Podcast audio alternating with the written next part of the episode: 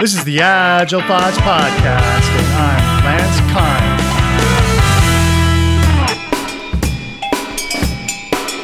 Hi, my name is Dimitri Ponomarev.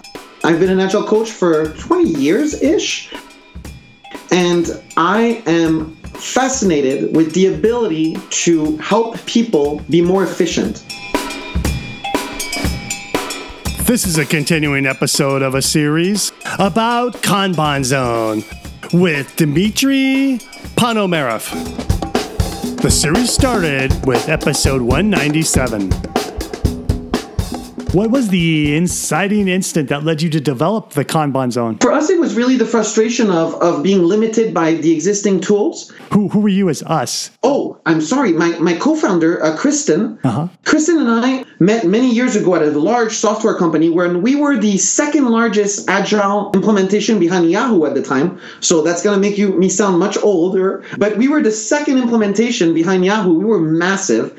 And we met there, and so we started, you know, we finished that transformation, but then we decided to to work together as coaches and build a whole coaching company for, for ten or fifteen years. We we had a lot of fun, but in the last five years, we saw that movement. We saw the business agility, that third wave.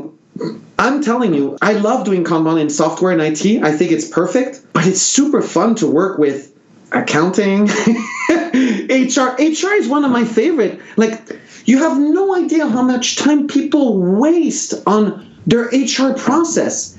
The second you visualize your as is and you go, no wonder it takes five weeks and we lose all our candidates, right?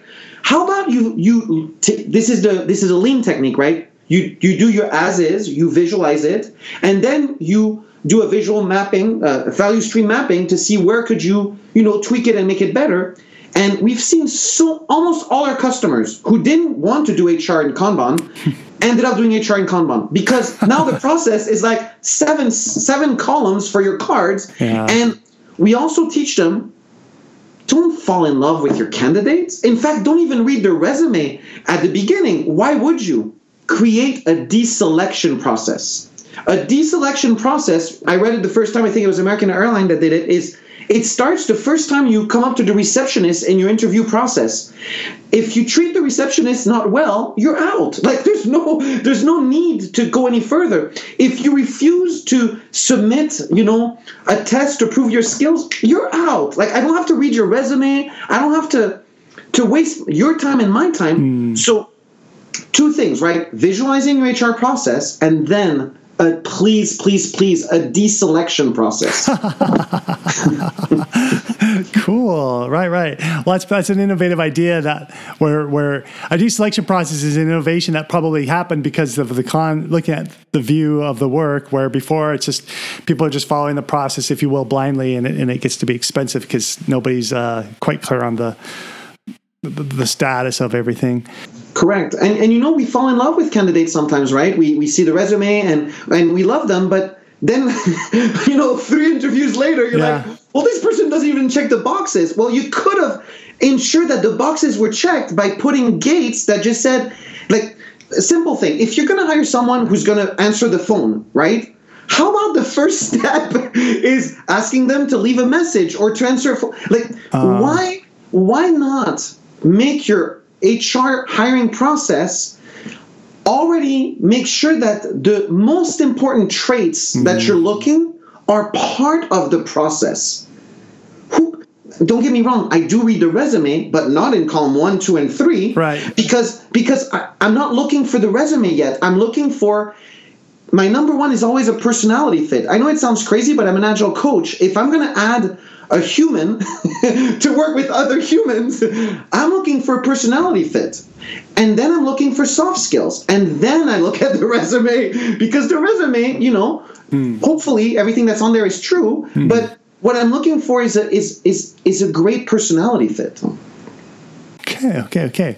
You know, I'm not sure we got this uh, other question answered. It's about the inciting incident that led you to develop the Kanban Zone. So you and your partner were coaching, and you something happened in there, and you pivoted.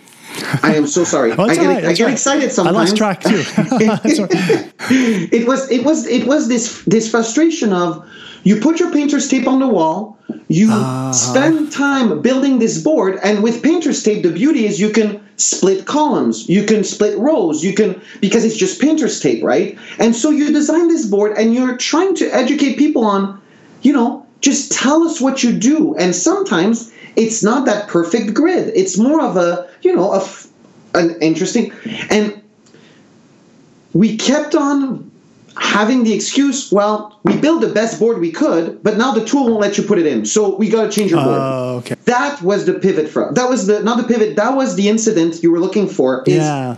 How frustrating that physically you build really what works, because we always tell our teams, stay physical for a while, right, or as yeah. long as you want, right. to make sure it works, and then go into a tool. In fact, even when we facilitate on our own tool, we we start with a whiteboard exercise to make sure that people can, don't worry about the tool. The tool is just a tool. Mm-hmm. Like, make sure it works for you. And I can't tell you the frustration of saying, we've got the best board, but guess what? Yeah. We're going to have to simplify it. We're going to have to undo it because the tool won't let you do it. Uh, okay. Frustration, limit the limitation of the current tools. You made a better one. Wow. Yes. Nice.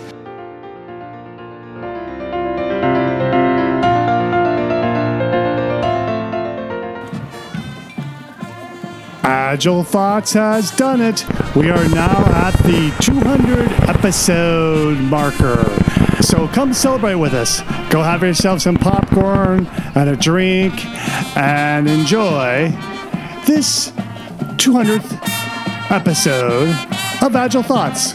Wow, that means there's over thirty different series from the leaders of the I T industry in the Agile Thoughts show archive. Be sure to check out the show notes. In there, you will find nice things such as videos that demonstrate Kanban Zone, as well as an extended sixty-day free trial to try out Kanban Zone.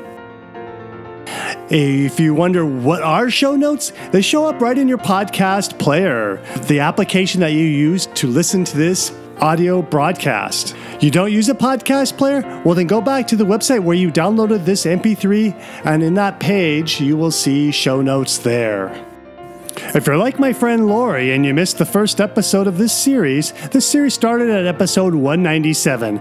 Web search Agile Thoughts Listen Notes, and you'll find a nice search engine to search up episode one ninety-seven. Next episode, more Kanban Zone from Dimitri Ponomarev. So who built this? Is it was it Kristen, or did you hire? You have oh, developers? We hired a team. So oh, there we are. One of the one of the things that you know we we're very proud of is we built all this ourselves with a very small team and very efficiently. And the reason I stress this out is most of my customers, they have these app and they have like fifty developers. And I'm like, guys, I think I can make it go faster if we only have twenty developers. And it's it's a simple thing is c- communication channels. When you have too many peoples in there, especially with, well, you know the expression, too many chefs in the kitchen. Sure. In the code, the more developers you add, the more conflict, the more, you know, um, branching issues.